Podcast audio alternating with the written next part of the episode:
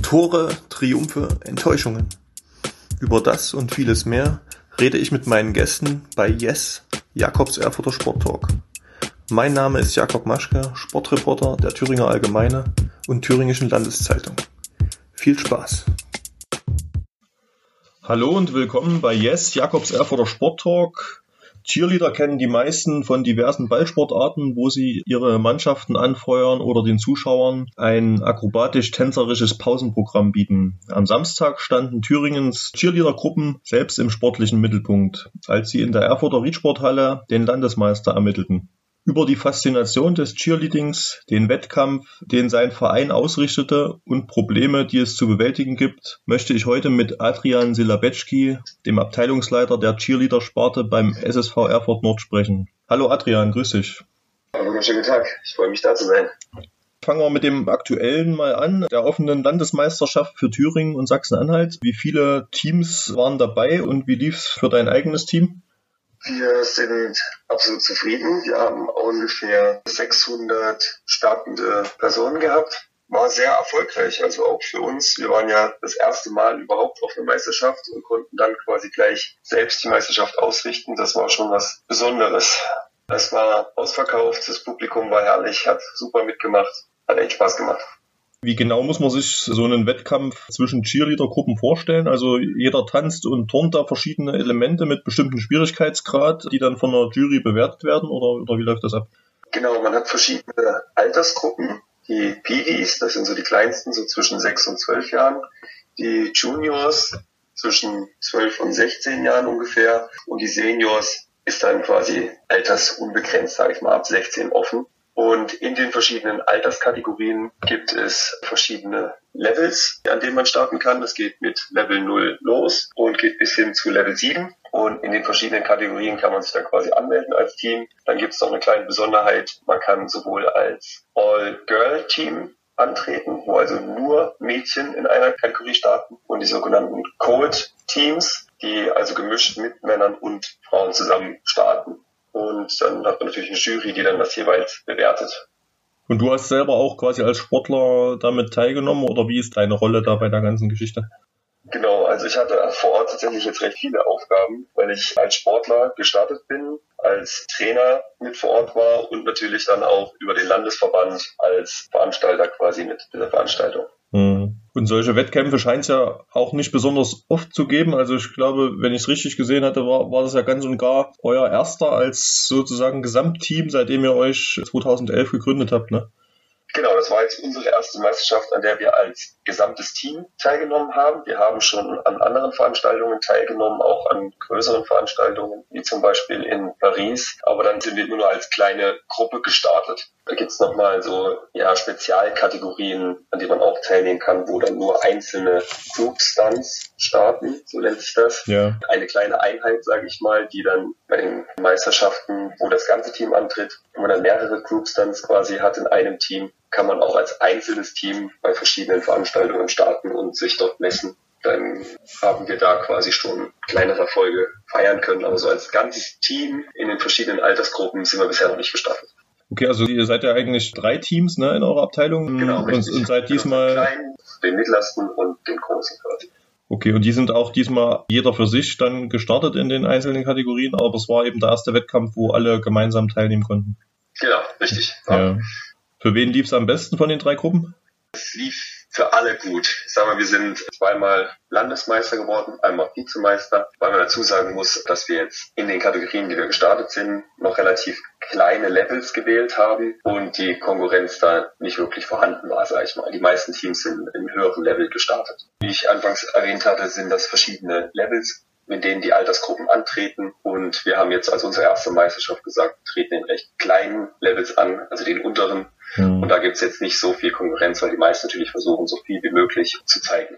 Ja, aber du hattest ja auch im Vorfeld schon gesagt, dieser Konkurrenzgedanke, der ist bei euch sowieso, wahrscheinlich ist es in dieser Sportart gar nicht möglich, dass man da als Konkurrenz sich sieht. Das ist, ist einfach ein, ein großes Miteinander, ne, eigentlich. bisschen Konkurrenz ist natürlich schon da, aber es ist jetzt nicht so wie bei anderen Sportarten, wo man sagt, so Mensch, äh, dem wünsche ich jetzt einen Sturz oder sonst irgendwie was, sondern man feiert die Sportart an sich und feuert das andere Team auch an, auch wenn man weiß, es könnte einen dann, sage ich mal, in der eigenen Kategorie schlagen und könnte besser sein. Ihr seid ja die Indigos Cheerleader. Habt ihr euch also auch dann gegründet, um das Erfurter American Football Team zu unterstützen, oder wie kam es zu eurer Gründung? Die Gründung war noch vor meiner Zeit, das war zweitausendelf, unter der Abteilung Football und liefen da auch noch eine ganze Weile mit, bis sie gesagt haben, okay, wir sind jetzt selbst so groß geworden, wir brauchen eine eigene Abteilung, und haben sich da quasi weiterentwickelt, und das hatte ich dann übernommen. Und wie viele seid ihr jetzt aktuell inzwischen?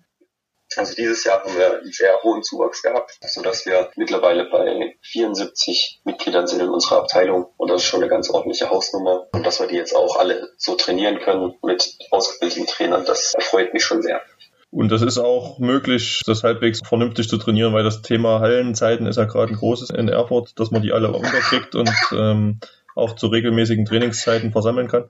Gut, das ist ein ganz anderes Thema, was äh, ziemlich schwierig ist, sage ich mal, weil es da größere Hürden gibt, sage ich mal. Also unseren Sportart jetzt so an sich wüsste ich aktuell keine Halle, wo wir so trainieren könnten, dass wir uns wirklich auf solche Meisterschaften vorbereiten könnten, mhm. weil wir eine Fläche brauchen von vierzehn mal vierzehn Meter, und die ist in sehr wenig Hallen gegeben. Und in den Hallen, die es gegeben ist, sind dann nicht genügend Matten vorhanden, dass wir diese Fläche quasi auch mit Matten auslegen können. Ja, auf die strukturellen Probleme komme ich ganz am Ende nochmal kurz zu sprechen, aber sozusagen, wenn du sagst, es sind irgendwie siebzig Leute, die ihr jetzt im Verein oder in eurer Abteilung seid, dann braucht man jetzt auch nicht irgendwie einen Aufruf starten oder so, also es ist jetzt nicht so, dass ihr jetzt eigentlich noch großartig mehr Leute aktuell aufnehmen könnt, oder wie ist das?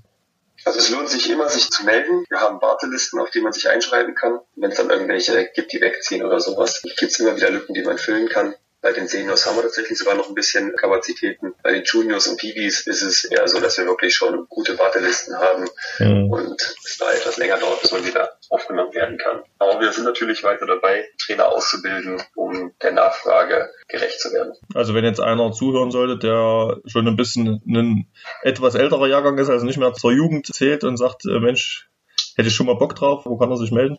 Auf unserer Internetseite s s v erfurt nord punkt d e. Da ist die Abteilung Cheerleading recht leicht zu finden und auch der Kontakt, unter dem man dann uns erreichen kann. Okay. Und wie du eben schon gesagt hast, du bist also nicht nur Abteilungsleiter, sondern du performst eben auch selber mit und bist auch eben als Trainer aktiv und als Organisator. Also bist du eigentlich so auch der Mann für alles im Verein, kann man sagen. Das kann man so sagen, ja. Und wie läuft euer Vereinsleben grundsätzlich ab? Also wie oft und wo tretet ihr auf? Also wir versuchen fast alle Auftrittsmöglichkeiten irgendwie wahrnehmen zu können, um die Präsenz von unserer Sportart weiter zu steigern und zu fördern und eben auch von diesem Gedanken wegzukommen. Ah, das sind doch die, die tanzen mit den Pompons. Nee, da sind wir eigentlich schon lange weg, sag ich mal. Sportart ist an sich sehr gewachsen, ist sogar jetzt olympisch geworden. Also das nächste Mal Olympia wird auch Cheerleading vertreten sein. Okay, das heißt, es ist eben auf einem guten Weg, wie du da eben auch sagst, was natürlich euch wahrscheinlich auch wichtig ist, dass man aus einer bestimmten Ecke rauskommt, wo vielleicht immer mal Vorurteile geäußert werden oder so. Ich weiß nicht, wie du das wahrnimmst. Erhältst du da manchmal auch als männlicher Cheerleader sozusagen irgendwelche abfälligen Kommentare, oder wie ist das? Das sind jetzt nicht direkt abfällige Kommentare, aber es gibt einige, die sich dann trotzdem schon wundern, ah, okay, hm, mit den Puscheln und was machst du da? Mhm. Und dann muss man natürlich aufklärende Arbeit leisten, dass man eben nicht mit diesen Pompoms rumhantiert, sondern dass man eher die Mädchen durch die Luft wirbelt und schmeißt und eine richtige Pyramiden baut, und dann geht's schon echt schnell von, ach, okay, du machst Cheerleading, zu, okay, wow, beeindruckend. Ja, das kriegt man schnell wieder weg, sag ich mal, und versucht natürlich so viele wie möglich abzuholen und aufzuklären. Aber ich finde es faszinierend, dass die Sportart immer noch nicht so wahrgenommen wird tatsächlich, weil echt viel geleistet wird jetzt im, auch im Verband deutschlandweit, um davon hinwegzukommen. Und wie gesagt, auch in Erfurt wundert es mich immer wieder. Wir nehmen fast alle Auftritte irgendwie wahr, und trotzdem kommen dann noch welche und sagen, ach, okay, Cheerleading, ach, wir haben sogar Cheerleading in Erfurt. Und sagen, okay, was kann ich denn noch machen, damit das noch präsenter in die Köpfe geht? Ich meine, wir haben ja auch ein Riesenplakat im Erfurter Süden, an so einem Parkhaus hängt ein Riesenplakat vom Cheerleading, aber immer noch nicht präsent genug. Ja, also ich kann mir vorstellen, als Außenstehender, erstens hat man eben das im Kopf, was du vielleicht gerade so beschrieben hast. Das ist erstmal schwierig, wahrscheinlich dieses so aufzulösen. Und das andere ist wahrscheinlich, dass es, also wenn ich es jetzt so höre, auch wie du es beschreibst, stelle ich mir zum Beispiel die Frage, wie unterscheidet sich zum Beispiel von der Sportakrobatik? Also weil du sagst, dass das ihr da auch so Pyramiden baut und die Mädels so rumwirbelt und so, das klingt ja so ähnlich wie auch Sportakrobatik zum Beispiel. Ne? Das wird wahrscheinlich auch relativ ähnlich sein, aber es gibt dann doch eben auch noch unterschiedliche Elemente. Ich komme tatsächlich ursprünglich aus der Akrobatik, habe jahrelang Akrobatik trainiert und gemacht und der Wechsel kam dann während meiner Universitätszeit zustande. Ich muss sagen, dieser Sport hat mich dann doch irgendwie mehr begeistert. Zum einen ist man, man hat ja viel mehr Menschen gleichzeitig quasi auf der Matte. Bei Akrobatik hast du ja maximal eine Vierergruppe, sag ich mal, wo vier Personen auf der Matte stehen. Das Ganze ist ein bisschen mehr so auf Eleganz, sag ich mal, ausgelegt, so das Akrobatische. Beim Cheerleading ist eher so... Ich würde sagen, das ist der Hip-Hop unter den Akrobaten. Also die versuchen noch mehr, ein bisschen mehr Pep reinzukriegen. Die Beats sind ganz anders. Es gehen schnellere Abfolgen. Es ist mehr auf der Bühne los. Es ist wie eine Party auf der Auftrittsfläche. Ja, wahrscheinlich so gr- grundsätzlich so das tänzerische Element ist wahrscheinlich deutlich mehr ausgeprägt als bei der Akrobatik, ne?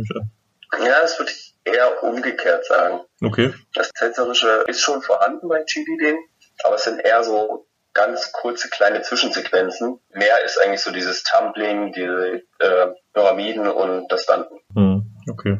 Die strukturellen Probleme hatten wir vorhin schon mal angerissen. Ähm, bei der Regionalkonferenz haben ja sowohl du als auch dein Verein, als auch andere Vereine eben bemängelt, dass es zum Beispiel nicht genügend Lagerkapazitäten für Trainingsmaterialien gibt oder dass die eben nicht ausgeschöpft werden und dass auch eben Randsportarten, zu denen ihr ja nun auch mal zählt, in Erfurt politisch zu wenig Beachtung finden. Seid ihr aktuell diesbezüglich mit der Stadt im Gespräch und hast du das Gefühl, man versucht Lösungen für diese von den Sportvereinen angesprochenen Probleme zu finden? Also wir haben in unserem Verein, sag ich mal, schon sehr viel bewegen können. Wir haben noch andere Sportarten bei uns im Verein. Das ist ja Breitensport, zum Beispiel auch das Trampolinturnen, wo es immens Deckenhöhe braucht und sowas. Und auch wir als Cheerleading, wenn wir Pyramiden bauen oder sonst irgendwas, brauchen auch eine gewisse Deckenhöhe. Auf mehrfaches Nachfragen, welche Hallen denn zur Verfügung stehen, da wird man zum Teil in Hallen gesteckt, die einfach viel zu niedrig sind für die Sportarten. Und da hat sich jetzt in dem Gehen schon etwas verändert, dass so der, Auge,